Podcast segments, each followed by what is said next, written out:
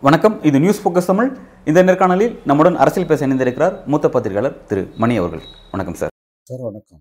சேலம் பெரியார் பல்கலைக்கழகத்தின் துணைவேந்தர் ஜெகநாதோடைய கைது குறித்து பாஜக ரொம்ப சைலண்டாக இருந்ததை நம்ம பார்த்தோம். தற்போதைக்கு அண்ணாமலை வந்து அதில் கருத்து சொல்லியிருக்காரு. பொன்முடி நடவடிக்கை எதிரான நடவடிக்கையாக மாநில அரசு செஞ்சுட்டு இருக்கு இது வந்து ஒவ்வொரு தமிழர்களும் வெட்கி தலைக்குனிய வேண்டிய விஷயம் அப்படின்னு சொல்லியிருக்காரு. இப்படி பார்க்குறீங்க?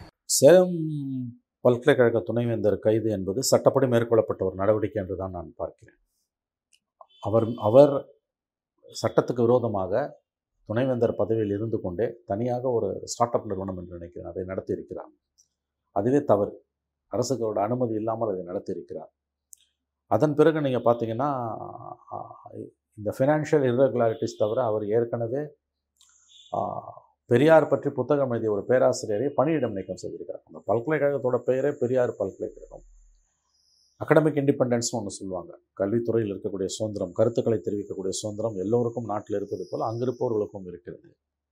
இப்படி இருக்கையில் பெரியார் பல்கலைக்கழகத்தில் பணியாற்றி கொண்டிருக்கக்கூடிய ஒரு பேராசிரியர் பெரியாரை பற்றி புத்தகம் எழுதினார் என்பதற்காக பெரியார் பல்கலைக்கழகத்தின் துணைவேந்தர் பணியிட நீக்கம் செய்கிறார் என்றால் அவர் யாருடைய பிரதிநிதி என்பதை நாம் தெரிந்து கொள்ளலாம். நேற்றைக்கு இந்த பிரச்சனையை அண்ணாமலை பாஜக தலைவர் அண்ணாமலை கையில் அடைக்கிறார் பொய் வழக்கில் சேலம் துணைவேந்தர் கைது தமிழன் தலை குனிய வேண்டும் அண்ணாமலை. இது வந்து இது தினமலரில் வந்திருக்க நியூஸ். அண்ணாமலை அவர் விஷயத்தை கையில் எடுக்கிறாருனாலே ஜெகநாதன் அந்த துணைவேந்தர் பேர் ஜெகநாதன் இல்லையா? அவருடைய லட்சணம் என்ன என்பதை நாம் புரிந்து கொள்ளலாம். மற்ற கட்சிகள் எல்லாம் அமைதியாக இருக்கும்போது அண்ணாமலை ஏன் பேசுகிறார்? அண்ணாமலைக்கு இதில் என்ன லோக்கல் ஸ்டாண்டைன்னு அவருக்கு என்ன இதோட பாத்தியதை என்ன? அதாவது அவங்க என்ன சொல்றாங்கன்னா பொன்முடியோட கைதுக்கு பின்பு பாஜக இருக்கு. அதன் காரணமா இந்த இதை சொல்ல இவர் யாருங்க அண்ணாமலை யார்? இதை பற்றி பேசுவதற்கு அண்ணாமலைக்கு என்ன தார்மீக உரிமை இருக்கிறது? அதிகாரப்பூர்வமாக ஏதோ எவிடன்ஸ் இல்லாமல் மாநில காவல்துறையின் லஞ்ச ஒழிப்பு பிரிவு கண்டிப்பாக பெரியார் பல்கலைக்கழக துணைவேந்தரை கைது செய்திருக்காது நான் ஒன்று சொல்கிறேன் ஒரு துணைவேந்தரை கைது செய்வதற்கு முன்பு எந்த ஒரு அரசாக இருந்தாலும் ஒரு முறைக்கு இரண்டு முறைக்கு மூன்று முறைக்கு நான்கு முறைக்கு ஐந்து முறை யோசிக்கும். ஏன்னா ஒரு துணைவேந்தரோட ஸ்டேட்டஸ்ன்றது பார்த்தீங்கன்னா கிட்டத்தட்ட வந்து கவர்னருக்கு அடுத்து சிஎம்முக்கு அடுத்த ஸ்டேட்டஸ். ஒரு கவர்னர் சிஎம்முக்கு அடுத்த ஸ்டேட்டஸில் இருக்கவர் ஒரு துணைவேந்தர். International news national state level news national level news இல்லை இன்டர்நேஷ்னல் நியூஸ். ஒரு வைஸ் சான்சலரை பதவியில் இருக்கிற வைஸ் சான்சலரை துணைவேந்தரை எந்த காவல்துறை கைது செய்கிறது என்றாலும் பத்து தடவை யோசிப்பாங்க. அப்படி இருக்கும்போது இவரை தமிழக காவல்துறை லஞ்ச ஒழிப்பு காவல்துறை கைது செய்கிறதுனா அவங்க ஒன்றும் சும்மா எவிடன்ஸ் இல்லாமல்லாம் கண்டிப்பாக அரெஸ்ட் பண்ண மாட்டாங்க. பொலிட்டிக்கல் லீடர்ஷிப் மாநிலத்தின் அரசியல் தலைமை தலைமையின் அனுமதி இல்லாமல் அவரை தொட்டிருக்க மாட்டார்கள். அவரை கைது பண்ணி கொண்டு போகிறாங்க என்ன காரணமோ தெரியவில்லை. மேஜிஸ்ட்ரேட் இரவு பதினோரு மணிக்கு கைது செய்து மேஜிஸ்ட்ரேட் மேலே பன்னெண்டரை மணிக்கு ப்ரொடியூஸ் பண்ணுறாங்க மூன்றரை மணிக்கு மூணு மணி நேரத்தில் அவர் பெயிலில் விடுறாரு. ஜாமீனில் விட்டுறாரு ஜ ஜட்ஜு. அந்த ஜாமீனில் அவரை விட்டதை எதிர்த்து ப்ராசிக்யூஷன் காவல்துறை சென்னை உயர்நீதிமன்றத்தில் பெயில் கேன்சலேஷனுக்கு வந்திருக்காங்க. வழக்கமாக உயர்நீதிமன்றங்கள் ஒன்ஸ் பெயில் கிராண்ட் பண்ணிடுச்சுன்னா அதை அவ்வளோ சீக்கிரமாக வந்து கேன்சல் பண்ண மாட்டாங்க. பொதுவான நடைமுறையை நான் சொல்கிறேன் அவர் இப்போ சிறைக்கு போல ஹாஸ்பிட்டலில் இருக்கார். ஒரு மாத காலமாக ஹாஸ்பிட்டலில் இருக்கார். முதல் மூன்று நான்கு நாட்கள் மௌனம் காத்து விட்டு நேற்றைக்கு அவங்க கட்சியோட நாடாளுமன்ற மக்களவை தொகுதி அலுவலகத்தை சேலத்தில் திறந்து வச்சுட்டு பேசும்போது தான் அண்ணாமலை இந்த கருத்துக்களை தெரிவிச்சிருக்காரு. அதில் அவர் இன்னொன்று என்ன சொல்கிறாரு சேலம் பெரியார் பல்கலைக்கழக துணைவேந்தர் கைது செய்யப்பட்டதற்கு ஒவ்வொரு தமிழனும் வெட்கி தலைகுனிய வேண்டும். அண்ணாமலை பே பேசுகிறார். சேலம் லோக்சபா தொகுதி பாஜக அலுவலகத்தை பணமரத்துப்பட்டி பிரிவு ரோடு அருகே திறந்து வைத்த அக்கட்சியின் தலைவர் அண்ணாமலை நிருபரிடம் கூறியதாவது அப்படின்ட்டு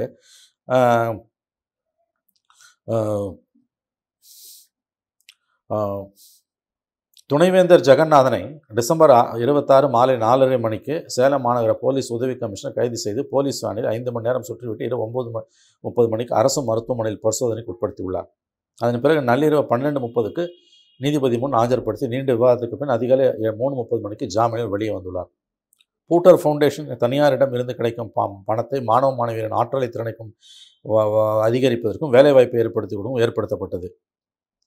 எல்லா பல்கலைக்கழகங்களிலும் இது போன்ற நிறுவனங்கள் உள்ளன. அந்த நிறுவனத்தின் லாபத்தில் ஒரு காசு கூட வெளியே எடுக்க முடியாது.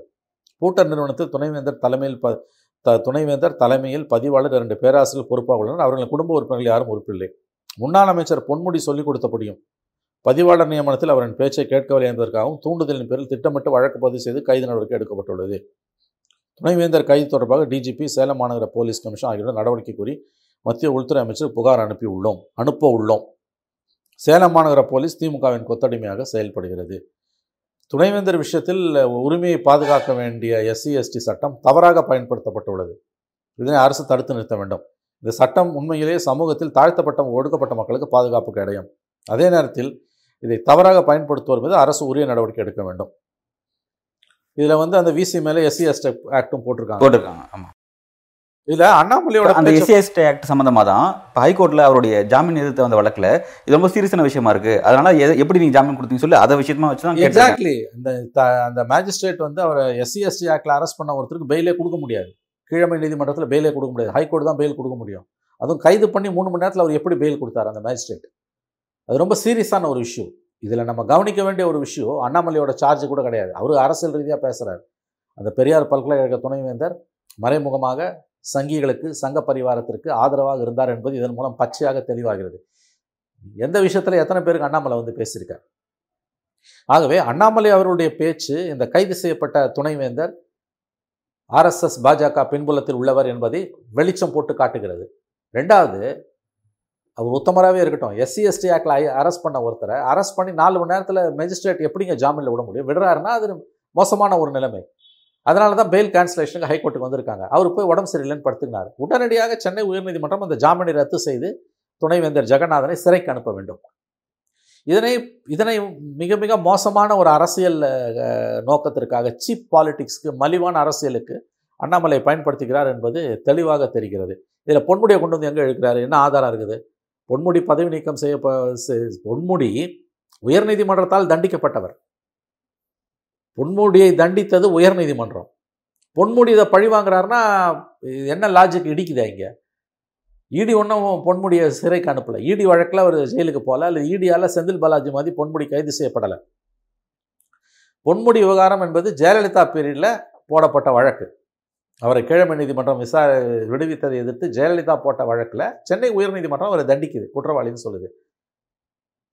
இதில் இப்போ பழி வாங்குறதுக்கு வந்து பொன்முடி உள்ளே வந்தாருன்றது என்ன லாஜிக் இது? அவர் என்ன சொல்றாருன்னா பொன்முடி வந்து சேலம் பெரியார் பல்கலைக்கழகத்துக்கு சில பதிவாளர் நியமனம் பண்ண சொல்லி துணைவேந்தருக்கு சில அனுமதி சில பரிந்துரை பண்ணாரு. அதை அவர் வந்து மறுத்து இருக்கிறாரு அதன் காரணமா பழிவாங்கும் நடவடிக்கை மாநில அரசு செய்யுது அப்படின்னு அவர் அங்க இருக்க சேலம் காவல்துறையை வந்து ஒரு ஆளுமரத்தோட கைக்கூலின்னு குறிப்பிடுறாரு. என்ன ஆதாரம்?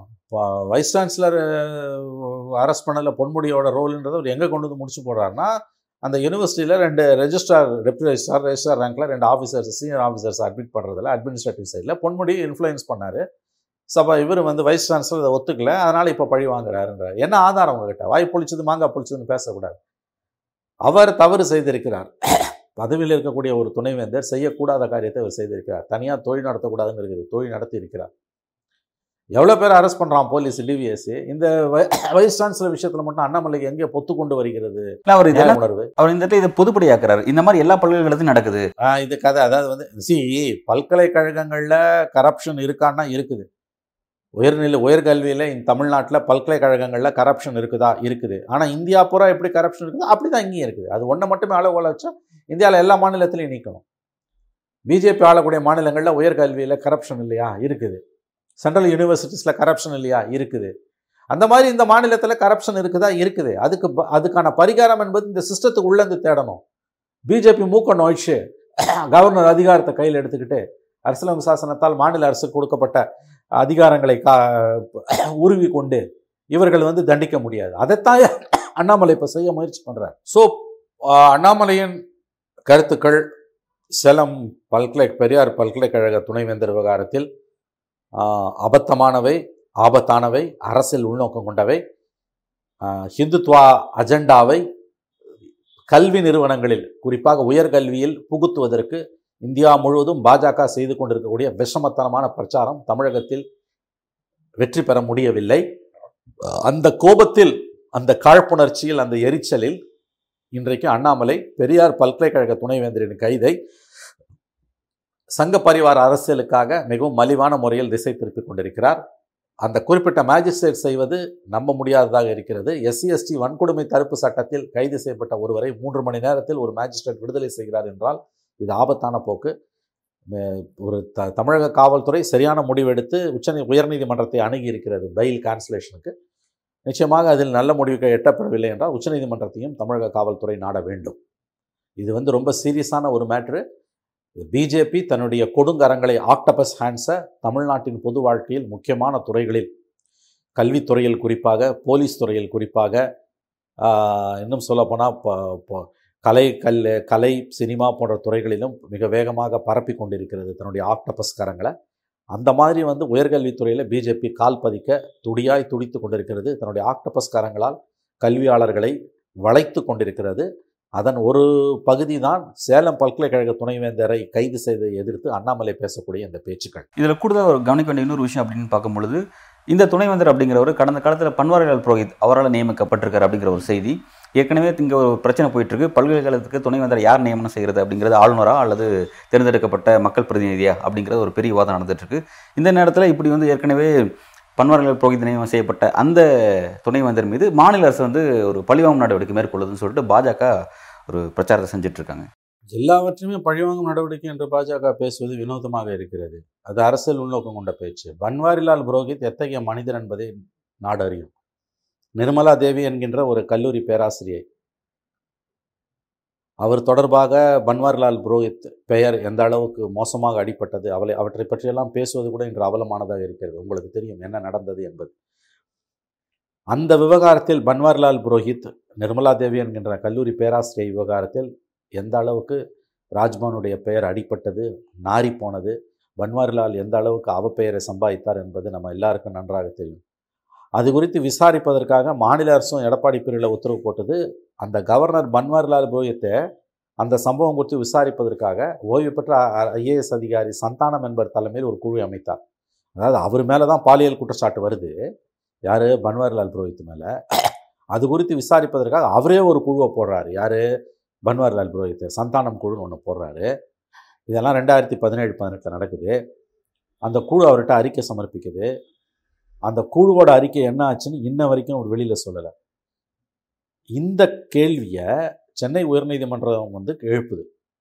வேறொரு விஷயத்தில் வரும்பொழுது கவர்னர் சம்மந்தமாக பன்வாரிலால் புரோஹித் விஷயம் வரும்போது சென்னை உயர்நீதிமன்றம் கேட்குது சந்தானம் கமிட்டின்னு ஒன்று போட்டாரே ராஜ்பவனை. யார்? கவர்னரோட வக்கீலை பார்த்து கேட்குது அரசு வழக்கறிஞர் கவர்னரோட வக் வக்கீல் கிடையாது. நல்லா ஞாபகம் வச்சுக்கோங்க. தமிழ்நாடு அரசின் வழக்கறிஞர் தமிழ்நாடு அரசுக்கு தான் வழக்கறிஞர். கவர்னருக்கு கிடையாது. கவர்னருக்கு ஒரு தனியாக ஒரு வக்கீல் வருவார். அந்த மாதிரி கவர்னர்கிட்ட கவர்னரால் நியமிக்கப்பட்ட ஒரு வழக்கறிஞர் வந்தார். அவரை பார்த்து சென்னை உயர்நீதிமன்ற நீதிபதிகள் கேட்டது சந்தானம் கமிட்டின்னு ஒன்று கவர்னர் போட்டார். அந்த கமிட்டியோட ரிப்போர்ட் உங்களுக்கு கிடச்சிருச்சா? கிடச்சிருச்சு. என்ன பண்ணீங்க? அது பரிசீலனையில் இருக்கிறது.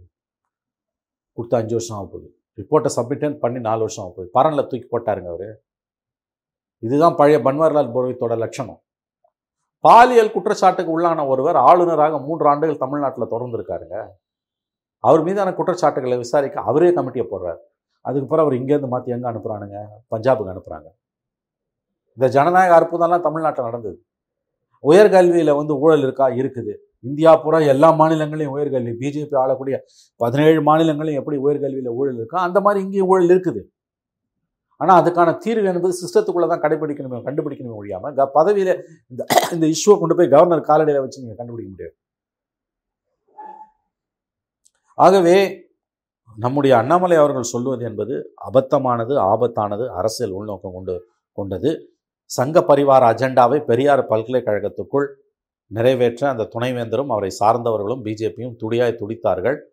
அதற்கு உள்ளே இருக்கக்கூடிய சிஸ்டம் அதனை ஏற்றுக்கொள்ளவில்லை அரசு ஏற்றுக்கொள்ளவில்லை. இதற்கு நடுப்பில் அவர் தவறு செய்தார். தன்னுடைய நடத்தை விதிமுறைகளுக்கு மாறாக அவர் நடந்து கொண்டார்.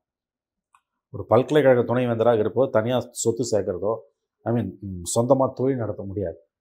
ஸ்டார்ட் அப்ன்ற பேரில் வந்து நான் மாணவர்களோட கல்வித்திறனை ஊக்குவிக்கிறேன் அவர்களை வேலைவாய்ப்பு ஏற்படுத்துகிறேன்னு அவர் சில தனிப்பட்ட நிறுவனங்களை ஒரு நிறுவனத்தை என்று நினைக்கிறேன் தொடங்கினார். அது சட்ட விரோதமானது என்ற காரணத்தால் பூர்வாங்க ஆதாரம் இருக்கிறதால டிவிஎஸ்சி அவர் அரெஸ்ட் பண்ணும்.